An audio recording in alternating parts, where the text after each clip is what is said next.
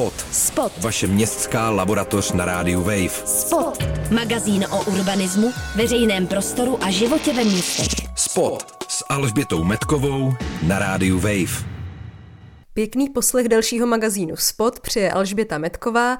Dnes je to opravdu výjimečný díl, protože se jedná o díl poslední ale můžu vás ubezpečit, že o témata, jako je architektura nebo bydlení na Waveu nepřijdete. Zrovna dnes startuje právě třeba série o bydlení mladých lidí návštěvníci a bydlení se budeme věnovat i v posledním spotu, protože mými dnešními hosty jsou Adéla Zicháčková a Štěpán Majrovský z iniciativy Sdílené domy. Ahoj. Ahoj. Ahoj.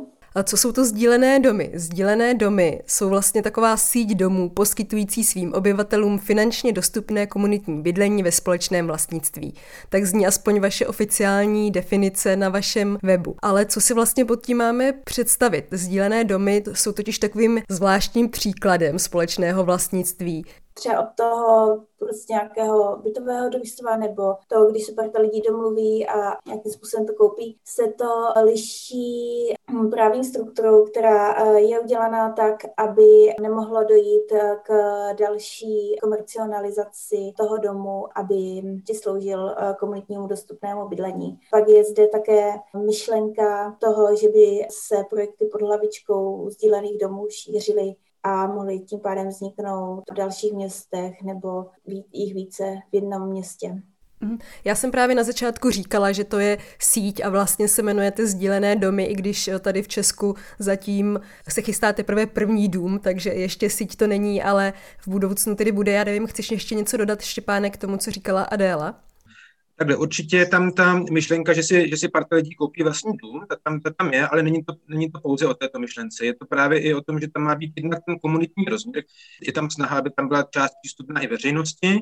A zároveň, jak už Adela taky řekla, tak je tam ta představa, že to nemá být jeden dům, tím to samozřejmě musí začít, ale že to má být přesně jako síť, v tom, v tom je nějaká inspirace třeba podobný, podobnou sítí v Německu, um, že takových part má být víc a že tam má být třeba i nějaká vzájemná pomoc a výměna a že to má být ten komunitní rozměr. Mhm.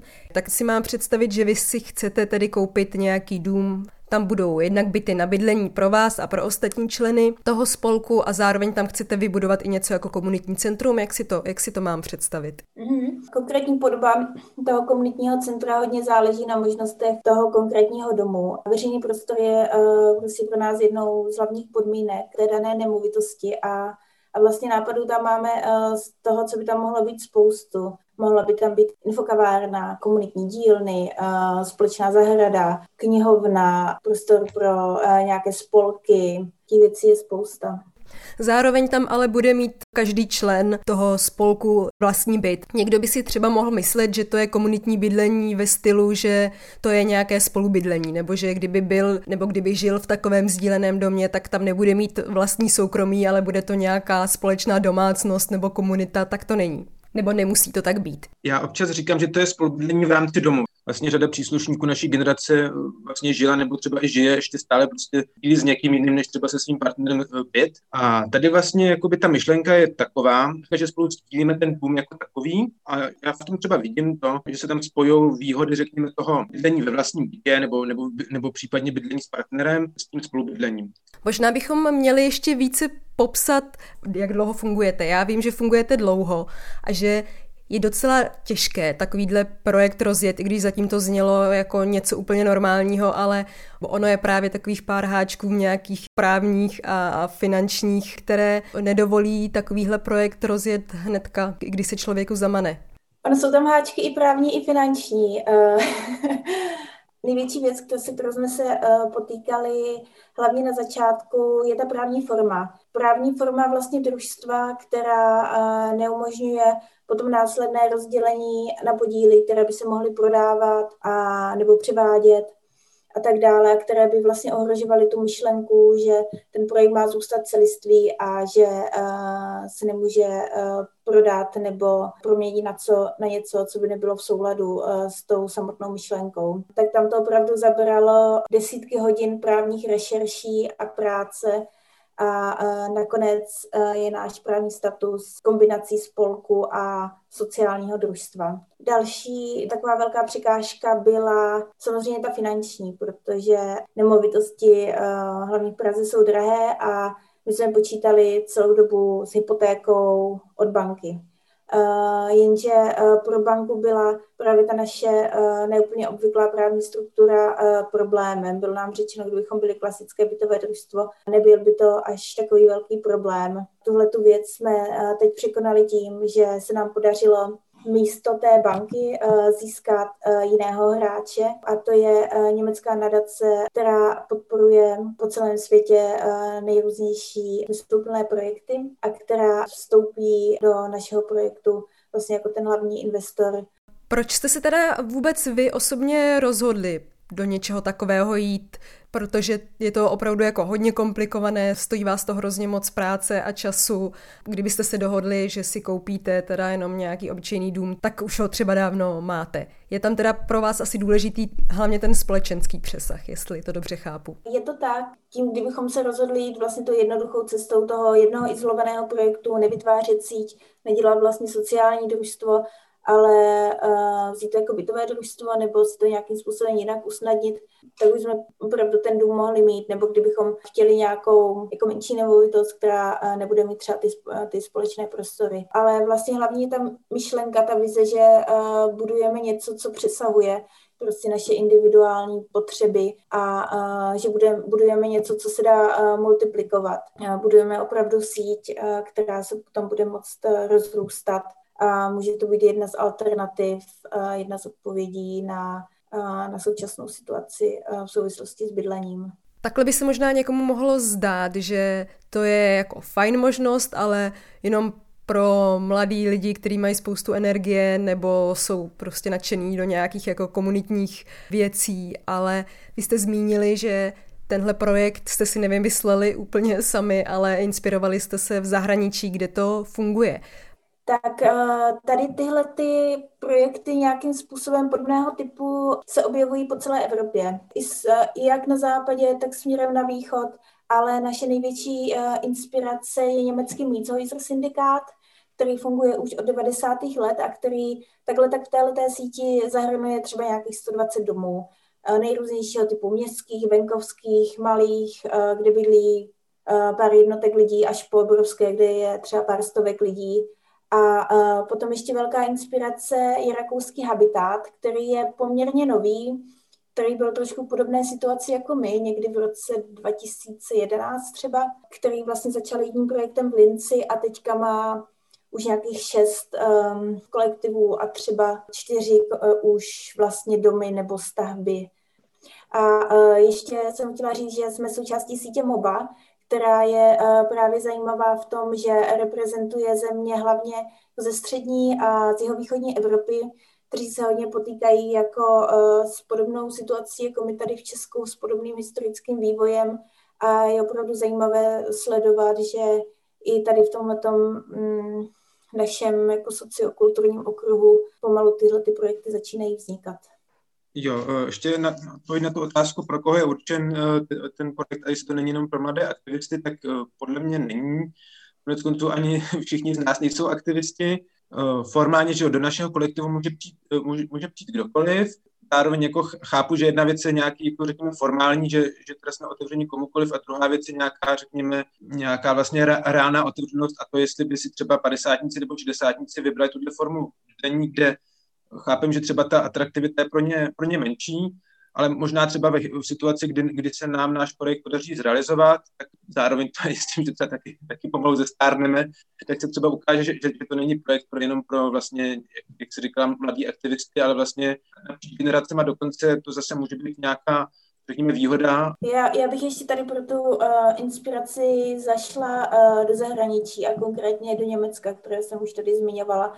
Tam teďka jedna z věcí, které se nejvíc řeší, je právě jako mezigenerační uh, soužití a uh, soužití prostě uh, seniorů a potřeba péče a, a stárnutí, protože ta první generace těch lidí, co to rozjeli třeba v těch 90. letech, pomalu dorůstá do nějakého důchodového věku a hodně řeší co do budoucna a, a já si myslím, že jako mezigenerační komunitní bydlení uh, má v sobě obrovský, uh, obrovský potenciál a že to může být velkým přínosem uh, pro ty lidi, kteří takhle společně, společně žijí a můžou se obohacovat. Vy jste teda ten první sdílený dům, doufejme, že to tedy dopadne, já myslím, že určitě jo, taky jste ho už pojmenovali Vlaštovka, první vlaštovka. A máte dokonce na webu právě, že první vlaštovka jaro dělá. To znamená, jak to teda bude fungovat, když to všechno dobře dopadne, vám se podaří ten dům koupit, zabydlí se, všechno bude fungovat, jak jste chtěli. A jak to bude dál pokračovat s tou teoretickou sítí? Jo, vlastně ta funkce té uh, sítě bude uh, jednak vlastně poradenská, předávání know-how, pomoc tady se všema těma právníma věcma, s tím, čím jsme si prošli, a jednak do budoucna i, i finanční. Také třeba můj možná jako odhad nebo přání je, že budeme trochu jiným hráčem v ten moment, kdy budeme mít pilotní projekt, kdy už budeme mít nějakou nemovitost i pro ty banky, pro které budeme samozřejmě zajímavější než, než parta lidí, která zatím v rukou nic nemá. Jestli a to, to potom můžu... pomůže dalšímu rozšiřování sítě. Hmm, ta naše představa je taková ne, že my bychom zakladali nějaký další kolektiv, ale že spíš budeme podněcovat, aby vznikly třeba v, v jiných městech vlastní kolektivy. A zároveň bych tedy třeba hm, ukázal na ten příklad z Německa z toho mýtho syndikátu, myslím si, že to je tam odtud, kdy na jednu stranu my jsme samozřejmě otevření i vlastně novým, novým příchozím, abych tak řekl, ve chvíli, kdy budeme mít ten dům, někdo třeba odejde, což se určitě stane, tak prostě budeme schánět někoho nového do kolektivu. A tam je to potom už vlastně tak uh, běžné, že, že lidi se samozřejmě stěhují mezi městy, takže ve chvíli, kdy někdo už si jako zvykne tady na ten způsob jako bydlení a stěhuje se do jiného města a je tam, je tam dům, tak vlastně prim, uh, jako primárně pak uh, schání bydlení v tom sdíleném domě té sítě v tom městě, takže třeba i tak do budoucna, to už je trošku asi zdánější budoucnost, bychom, bychom mohli fungovat, že třeba až někdo z nás bude stěhovat třeba z Prahy do Brna, v Brně už tak bude nějaký, nějaký dům, tak primárně se třeba bude zajímat o bydlení, o bydlení tam a zase bude, bude snažší, aby ho přijal mezi sebe. Já teďka vlastně se zamýšlím nad tím, že lidi si kupují vlastní bydlení většinou proto, že chtějí mít jakoby nějakou jistotu a že třeba chtějí něco odkázat svým dětem. Jak ono to takhle vlastně je, když eh, do toho někdo vloží teda ty svoje peníze, že částečně je placený to z té nadace, částečně jsou to třeba jakoby vaše peníze, když pak uh, umřu, tak uh, moje dítě zdědí ten můj nějaký podíl nebo ten můj byt, jak to vlastně je zařízený jako s tímhle. Nebo když prostě budu chtít odejít, a nebo se počítá s tím, že to je vlastně jakoby nevratná investice a že to není jakoby pro mě a moji rodinu, ale pro obecně lidi, kteří chtějí bydlet.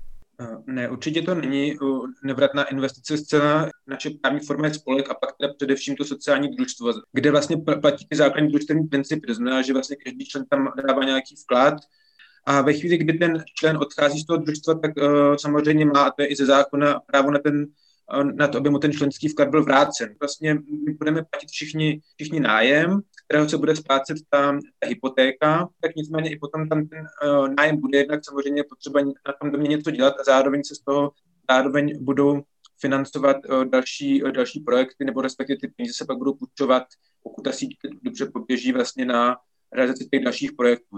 Automaticky se to nedědí, ale nicméně se předpokládá, že pokud tam někdo, někdo bude vyrůstat uh, se svými rodiči, takže potom asi nebude problém, aby případně po jejich smrti, když už jsme se dostali takhle daleko, eh, pokud bude mít zájem v tom bytě nadále bydlel a vlastně tím členem kolektivu byl, byl on, mhm. a protože už se nám eh, chýlí eh, náš tady Zoom čas, jelikož nenatáčíme kvůli epidemii osobně, ale online, tak bych se vás na závěr zeptala nebo vás poprosila o nějaký kontakt na vás, Protože kdyby vás chtěl někdo kontaktovat, nebo kdyby se někdo na základě tohohle našeho rozhovoru rozhodl, že teda chce do něčeho takového jít, tak co teda vlastně má dělat? Já bych tady ještě uh, vlastně zdůraznila jednu věc. My třeba vidíme, uh, ještě co se týká toho veřejného prostoru a nekomerčního veřejného prostoru ve městě, že je hrozně ohrožený různými zájmy, zájmy prostě uh, developerů, tlakem prostě na výnosnost.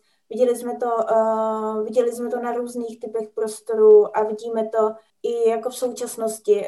Um, je to třeba na kasárnách Karlín, na prostoru 39, uh, na autonomní sociální centru klinika, i když to je samozřejmě jiný příklad a mnoha, mnoha, mnoha dalších, které jsou jako v nájmu a které potom jako časem prostě musí ustoupit uh, tomu trhu, tak tady je takovou důležitou věc, uh, věcí trvalost, tím, že ten dům prostě bude patřit tomu družstvu a, a, a skrze něj tomu spolku schopní zajistit kontinuitu a tady ten prostor, který nebude po roce, po dvou, po třech uh, nucen skončit, protože je tam plánované něco jiného. Takže to vidím i devízu pro tu aktivistickou scénu, která tím letím získá uh, nějaký prostor pro svůj rozvoj uh, a vlastně pro všechny, kteří takhle uh, chtějí trávit čas trošku jiným způsobem než v komerčních třeba kavárnách nebo, nebo hospodách. A když ta kontakt uh, na nás je na uh, našem webu www.sdílenédomy.cz, abychom to dokázali, tak potřebujeme